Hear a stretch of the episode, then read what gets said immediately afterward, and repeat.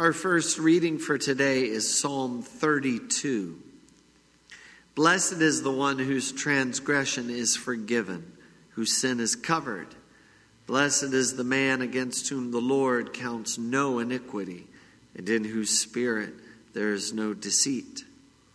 For when I kept silent, my bones wasted away through my groaning all day long. For day and night your hand was heavy upon me. My strength was dried up as by the heat of summer. I acknowledged my sin to you, and I did not cover my iniquity. I said, I will confess my transgressions to the Lord, and you forgave the iniquity of my sin. Therefore, let everyone who is godly offer prayer to you at a time when you may be found. Surely in the rush of great waters they shall not reach him. You are a hiding place for me. You preserve me from trouble. You surround me with shouts of deliverance. I will instruct you and teach you in the way you should go. I will counsel you with my eye upon you. Be not like a horse or a mule without understanding, which must be curbed with bit and bridle, or it will not stay near you. Many are the sorrows of the wicked, but steadfast love surrounds the one who trusts in the Lord. Be glad in the Lord and rejoice, O righteous, and shout for joy, all you upright in heart. This is the word of the Lord. Thanks be to God. Our second reading is from the 15th chapter of John. I am the true vine, and my Father is the vine dresser. Every branch in me that does not bear fruit, he takes away.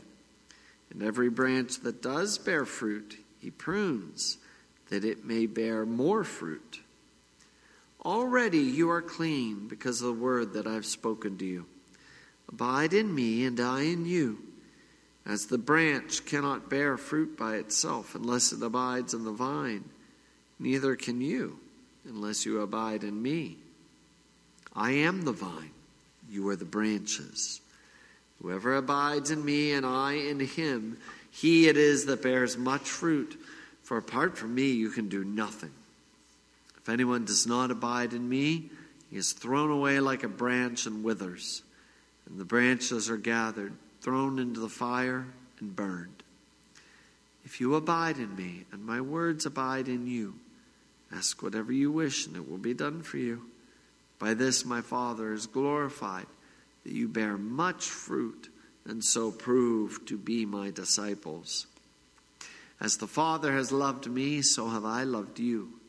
Abide in my love. If you keep my commandments, you will abide in my love, just as I have kept my Father's commandments and abide in his love. These things I have spoken to you, that my joy may be in you, and that your joy may be full. This is the word of the Lord. we continue our recitation of the Catechism with confession. What sins should we confess? Before God, we should plead guilty of all sins, even those we are not aware of, as we do in the Lord's Prayer. But before the pastor, we should confess only those sins which we know and feel in our hearts. Which are these? Consider your place in life according to the Ten Commandments. Are you a father, mother, son, daughter, husband, wife, or worker? Have you been disobedient, unfaithful, or lazy? Have you been hot tempered, rude, or quarrelsome? Have you hurt someone by your words or deeds? Have you stolen, been negligent, wasted anything? Or done any harm. Grace, mercy, and peace to you from God our Father and our Lord Jesus Christ. Amen. Today, our catechism portion again focuses on confession. And, and, and, of course, when we think about confession, it's that we confess our sins. It's the first part of confession. Second part, we receive absolution, forgiveness. And we all love to hear that, and we should be reminded of that all the time. That's what our passage from uh, Psalm 32 in our Old Testament reading said today. Blessed is the one whose transgression, transgression is forgiven, whose sin is covered. Blessed is the man against whom the Lord counts no iniquity. And that's an amazing thing for us to think about that when God looks at us as Christians, He doesn't count our sin anymore. It's gone. Not because of our efforts, of course, but because of Christ. But Christ gives that to us. He blesses us with that forgiveness through confession. And that's when we realize it can be a bit painful. It can be hard to even confess our sins. Think about this. In our small catechism, we said that before the pastor, if we did private, but even public, we confess those sins which we know and feel in our hearts. And Luther wrote, Which are these? Well, consider your place in life according to the Ten Commandments. Are you a father, mother, son, daughter, husband, wife, or worker? Luther wants us to think what are our vocations that we have in life, which can be a lot. They, can, they vary throughout our whole days, don't they? And they change. Who we are, what Christ calls us to be in this world, it always changes. It's very different from what we were when we were infants versus maybe when we are very elderly and on our deathbeds. We still have vocations from God, but they are different. They're always changing, right? That's what Luther asks us to think about. But then he asks us this to consider this Have you been disobedient, unfaithful, or lazy? Have you been hot tempered, rude, or quarrelsome? Uh, yes. right? Painful to think about that, right? Have you hurt someone by your words or your deeds? Painful. Because, yes. Have you stolen, been negligent, wasted anything, done any harm? Yes. That's what I like about how, how Luther wrote this part on the confession. When we think about it, when we think about that law, the answer is yeah, yeah, we've done that today, countless times. In my heart, countless times. All the time. And this reminds me of what Jesus said when he was talking about um, being the vine. He said, I'm the true vine, and my Father is the vine dresser. Every branch in me that does not bear fruit, he takes away. And every branch that does bear fruit, he prunes, that it may bear more fruit.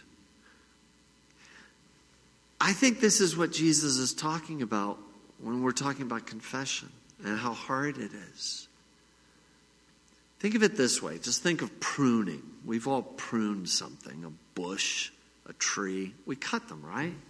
You shape a bush every fall. I always ask my wife, when do I cut that? Fall. It's always the same. Fall. You prune it, you cut it. Why? To make it stronger. But pruning is painful. You're actually cutting off a part of a tree I know it doesn't have a brain, it can't feel it, but it's still it's a violent act. It's serious, it's severe. You're cutting it off. Why? To be cruel to the tree, cruel to the bush, mean to it, mean to plants? No. You prune it, you cut it, cut off those dead parts to make it stronger. And I'm convinced that's what Christ does to us when we consider our place in life, consider how we've sinned, consider how we've been disobedient, unfaithful, lazy, hot tempered, rude, or quarrelsome, hurt someone by words and deeds, stolen, been negligent, wasted anything, done any harm? And the answer is yes, yes, yes. And what does Christ do? He cuts that off of us. Cuts it off. How? Through the crucifixion. Not that we're crucified, although we are in a way. Christ is crucified in our place. Christ is cut off. You can literally say that Jesus Christ is the biggest pruning you'll ever see in this world because he didn't just have like a finger or a toe cut off for us, he had his life cut off for us to make us stronger. So that when our sins are cut off of us as we confess them and are absolved, we're made stronger because we rely more and more upon Him and His death on the cross and His resurrection from the dead to give us strength, to allow our Heavenly Father to do something that can be very painful sometimes, and that's prune us. It has to happen, it should happen. It hurts, it's painful, it can be embarrassing sometimes. It's hard to admit when we're wrong not just to God, but to others and to ourselves. Hard to admit our sin sometimes, right? It's painful, it's cutting off.